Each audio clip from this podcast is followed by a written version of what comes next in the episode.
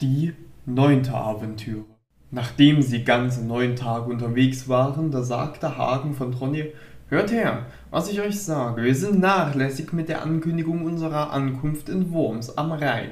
Eure Boten sollten jetzt schon im Land der Burgunden sein. Da antwortete der König Gunder, Ihr habt recht, uns scheint für diesen Auftrag keiner so gut geeignet zu sein wie ihr, Herr Hagen, mein Freund. Nun reitet in mein Land, meine höfische Reise kann denen zu Hause niemand besser ankündigen. Darauf entgegnete Hagen, ich bin kein guter Bote, lasst mich auf dem Schiff bleiben als Kämmerer. Ich will bei den Damen sein und ihren Besitz bewachen, bis wir sie ins Land der Burgunden bringen. Nun bitte doch Siegfried, die Botschaft zu übernehmen. Der kann sie in seiner eindrucksvollen Gestalt vorzüglich überbringen. Falls er euch den Aufzug zu dieser Reise abschlägt, dann bittet ihr ihn höflich und freundlich, es eurer Schwester zuliebe zu tun. Gunther schickte nach dem Recken und er kam, als man ihn gefunden hatte. Er sagte, da wir uns meinem heimatlichen Land nähern, so sollte ich meiner lieben Schwester und meiner Mutter Boten senden, dass wir bald an den Rhein zurückkommen. Darum bitte ich euch, Siegfried, kommt meiner Absicht nach und ich werde euch dafür immer zu danken wissen, sprach der vorzügliche Ritter, doch Siegfried lehnte ab. Der kühne Mann bis Gunda anfing, ihn flehentlich zu bitten. Er sagte, reite doch bitte um meinen und auch um Kriemhilds des schönen Mädchens willen, so dass nicht nur ich, sondern auch sie, die schöne junge Frau, diesen Gefallen belohnen werden. Als Siegfried das hörte, war er sofort zum Aufbruch bereit. Tragt mir auf, was ihr wollt, es bleibt nichts verschwiegen. Ich will euren Auftrag gerne dem wunderschönen Mädchen zuliebe ausführen. Warum sollte ich ihr, die ich im Herzen trage, etwas abschlagen? Alles, was ihr mir um ihretwillen befehlt, das ist bereits getan. So sagt meiner Mutter der Königin Ute, dass wir uns in froher Stimmung auf der Rückreise befinden. Lasst meine Brüder den Erfolg unserer Werbung wissen, teilt auch unseren Freunden diese Botschaft mit. Meiner schönen Schwester sollt ihr meine und Brünnhilds Ergebenheit versichern und grüßt auch meinen Hofstaat und mein ganzes Gefolge, wonach mein Herz sich immer gesehnt hat. Wie habe ich das zu einem glücklichen Ende gebracht? Und tragte Ortwin meinen lieben Neffen auf, er solle in Worms am Rhein für Unterkünfte sorgen, und meine anderen Verwandten soll man wissen lassen, dass ich mit Brünnhild eine große Hochzeit feiern will und sagt meiner Schwester, sie soll, sobald sie gehört hat, dass ich mit meinen Gästen ins Land gekommen bin, meine geliebte Frau zuvorkommend empfangen. Dafür werde ich Kriemhild stets dankbar sein. Herr Siegfried nahm sogleich Abschied von Frau Brünnhild und ihrem ganzen Gefolge, wie sich das für ihn gehörte. Da ritt er an den Rhein. Man konnte sich auf dieser Welt keinen besseren Boten vorstellen. Mit 24 Recken ritt er nach Worms. Als gemeldet wurde, er komme ohne den König an, bedrückte leidvoller Schmerz das gesamte Gefolge. Denn sie fürchteten, ihr Herr habe in Island das Leben verloren. Da saßen sie von den Pferden ab, sie waren voller froher Erwartung. Bald kam ihnen derjenige vortreffliche König Giseher und sein Bruder Gernot entgegen. Der erstere sagte sofort, als der König Gunder nicht an Siegfrieds Seite sah: Seid willkommen, Siegfried! Lasst mich bitte wissen, wo ihr meinen Bruder, den König, gelassen habt. Brünnhilds Kraft hat ihn uns wohl genommen. So wäre die hohe Mine für uns zu einem großen Schaden geworden. Diese Angst braucht ihr nicht zu haben. Euch, seinen Verwandten und Freunden, versichert mein lieber Reisegefährte seinen Dienst. Ihn habe ich unversehrt zurückgelassen. Er hat mich zu euch geschickt, damit ich als sein Bote in euer Land komme und berichte. Überlegt doch bitte gleich, wie es sich einrichten ließe, dass ich die Königin und eure Schwester sehe.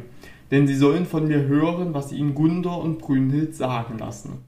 Beiden geht es ausgezeichnet. Da erwiderte der junge Giselher, geht bitte zu ihr, denn mit dieser Nachricht tut ihr meiner schönen Schwester nur Gutes.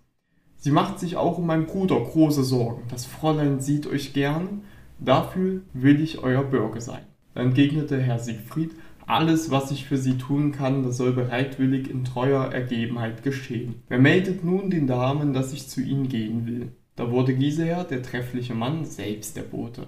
Der gewandte Giselher sagte, zu seiner Mutter und auch zu seiner Schwester, als er sie beide antraf. Siegfried ist zu uns gekommen, der Held aus Niederland. Ihn hat mein Bruder Gunder hierher an den Rhein gesandt. Er bringt uns die Nachricht, wie es dem König geht. Bitte erlaubt ihn am Hof zu erscheinen.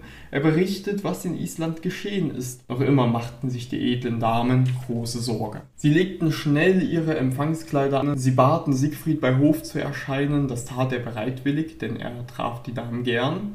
Die edle Grimhild sagte freundlich zu ihm, Seid willkommen, Herr Siegfried, lobenswerter Ritter. Wo ist mein Bruder Gunther, der edle, mächtige König? Durch Frau Brünnhilds Kampfkraft glaube ich, ihn verloren zu haben. O weh, dass ich armes Mädchen jemals auf die Welt gekommen bin. Da antwortete der kühne Ritter, nun gebt mir den Bodenlohn, ihr wunderschönen Damen, weint ohne jeden Grund. Denn ich habe Gunther unversehrt zurückgelassen, das versichere ich euch. Er und Brünnhild haben mich beide mit dieser Botschaft zu euch hergeschickt. Euch, edle Königin, entbitten er und seine geliebte Braut ihre gnädige Ergebenheit in liebevoller Zuneigung. Nun lasst euer weinen, denn sie werden bald hier sein. Grimmet hatte seit sehr langer Zeit keine so freudige Botschaft mehr. Sie wischte sich mit den schneeweißen Zipfeln ihres Kleides die Tränen aus den wunderschönen Augen und dankte dem Boten für diese Nachrichten, die ihr dazugekommen waren. Die große Trauer und der Anlass ihrer Tränen waren ihr mit einem Mal genommen. Sie bat den Boten Platz zu nehmen. Dazu war er sehr gern bereit. Dann sagte die Liebenswerte, es wäre mir eine Freude, wenn ich euch als Belohnung mein Gold geben dürfte. Aber dazu seid ihr selbst zu vermögend. So will ich euch auf immer gewogen sein. Wenn ich auch 30 Länder für mich allein besäße, sagte er, so würde ich doch gern ein Geschenk aus eurer Hand empfangen. So sagte die vorbildliche Frau, so soll es denn sein. Sie ließ ihre Kämmerer nach dem Bodenlohn gehen. 24 Armreifen mit vorzüglichen Edelsteinen besetzt gab sie ihm als Lohn. Aber die Absicht des Helden war, diese Geschenke nicht zu behalten. Er gab sie sofort an ihr nächstes Gefolge weiter, das er in der Kemenate vorfand. Auch Frau Ute dankte ihm sehr gütig. Ich soll euch außerdem wissen lassen, führte der kühne Mann fort, worum euch Gunder bittet, wenn er an den Rhein kommt. Tut ihr das, Herren, so wird er euch für immer dankbar sein. Er wünscht, wie ich ihn sagen hörte, dass ihr seine hohen Gäste gut empfangt und ihnen eure Achtung dadurch erweist, dass ihr ihm vor Worms bis zum Rheinufer entgegenreitet. Daran werdet ihr vom König in treuer Verbundenheit erinnert. Da sagte die Liebenswerte, dazu bin ich sehr gern bereit. Alles, was ich für ihn tun kann, das schlage ich ihm nicht ab. Ich tue es gern in freundschaftlicher Treue. Der begann sie vor Liebe zu glühen. Niemals war der Bruder eines Fürstens besser empfangen worden. Wenn sie hätte wagen dürfen, ihn zu küssen, so hätte das die Herren getan. Wie liebenswürdig nahm er Abschied von den Damen. Da handelten die Burgunden, wie Siegfried ihnen geraten.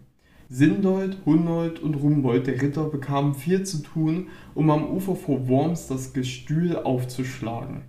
Man sah die Diener des Königs mit viel Arbeit beschäftigt. Ortwin und Gere ließen nicht davon ab, überall Freunde Gunthers einzuladen und kündigten ihnen das Fest an, das stattfinden sollte. Darauf schmückten sie viele schöne Mädchen. Der Palast und die Wände waren überall den Gästen zu Ehren geschmückt. Der Saal Gunthers wurde wegen der vielen Fremden im Gestühl und Tischen ausgestattet. Dieses große Fest begann sehr fröhlich. Auf allen Wegen ritten Verwandte und Freunde der drei Königen durch das Land, nach denen man geschickt hatte, um auf die zu warten, die da kommen wollten. Aus den Einschlagtüchern werden viele wertvolle Gewänder gewickelt. Da traf die Nachricht ein, man sehe die Freunde Brünnhilds heranreiten. Es entstand geschäftige Unruhe unter dem Volk im Land der Burgunden. Ach, was man an tapferen Rittern auf beiden Seiten sehen konnte. Da sagte die schöne Grimhild, meine Mädchen, wer von euch mit mir an den Empfang teilnehmen will, der suche aus den Truhen die besten Kleider heraus. Dann wird uns von den Gästen Anerkennung und Lob zuteil. Da kamen auch die Recken und ließen wundervolle, ganz aus rotem Gold gefertigte Sättel herbeitragen, auf denen die Damen nach Worms an den Rhein reiten sollten. Besseres Pferdegeschirr konnte es nirgends geben. Ach, was da an glänzendem Gold an den Pferden funkelte, viele Edelsteine leuchten am Zaumzeug, goldene Schemmel stellte man auf die glänzenden Seidenstoffe für die Damen, sie waren bester Laune. Auf dem Hof standen die Damenpferde für die edlen jungen Mädchen bereit, wie ich euch berichtet habe. Diese Pferde trugen schmale Brustriemen aus der feinsten Seite, von der euch jemand erzählen könnte. 86 Damen sah man daherschreiten, die den Kopfputz trugen. Die Schönen kamen zu Grimhild und trugen glänzende Kleidung, auch viele junge Mädchen traten prächtig gekleidet hinzu. 54 aus dem Burgundenland. Es handelte sich um die Höchstgeborenen, die man hätte finden können. Ihre blonden Haare waren mit hellen Bändern durchflochten, worum der König vorher gebeten hat. Und das war mit Eifer ausgeführt worden. Sie trugen vor den fremden Recken kostbare Stoffe, die besten, die man hatte finden können. So viele vorzügliche Kleider standen ihrer ungewöhnlichen Schönheit sehr wohl an. Der wäre nicht recht bei Verstand gewesen, der auch nur einer von ihnen hätte böse sein können. Man sah viele Roben aus Zobel und Hermelin. Da wurden zahllose Arme und Hände über den Seidenstoff mit Armreifen, die sie tragen sollten, geschmückt. Euch könnte diesen Eifer niemand vollständig beschreiben. Viele gut gearbeitete Gürtel, kostbar und lang, Schlangen geschickte Hände und glanzvolle Kleider und edle Röcke aus Ferrandinstoff und arabischem Tuch. Die Edelfräulein waren sehr früh. Viele schöne Mädchen wurden in die Brustschließen liebevoll eingeschnürt. Der einen oder anderen könnte es leid getan haben, wenn die sehr helle Farbe ihrer Haut nicht mit der Kleidung um die Wette geleuchtet hätte. So ein herrliches Gefolge hatte heutzutage kein königliches Geschlecht. Als sich die schönen Damen fertig angekleidet hatten, kamen sogleich ein sehr großer Trupp stolzer Recken als Geleit. Mit den Schilden brachte man zugleich viele Speere aus Eschenholz dorthin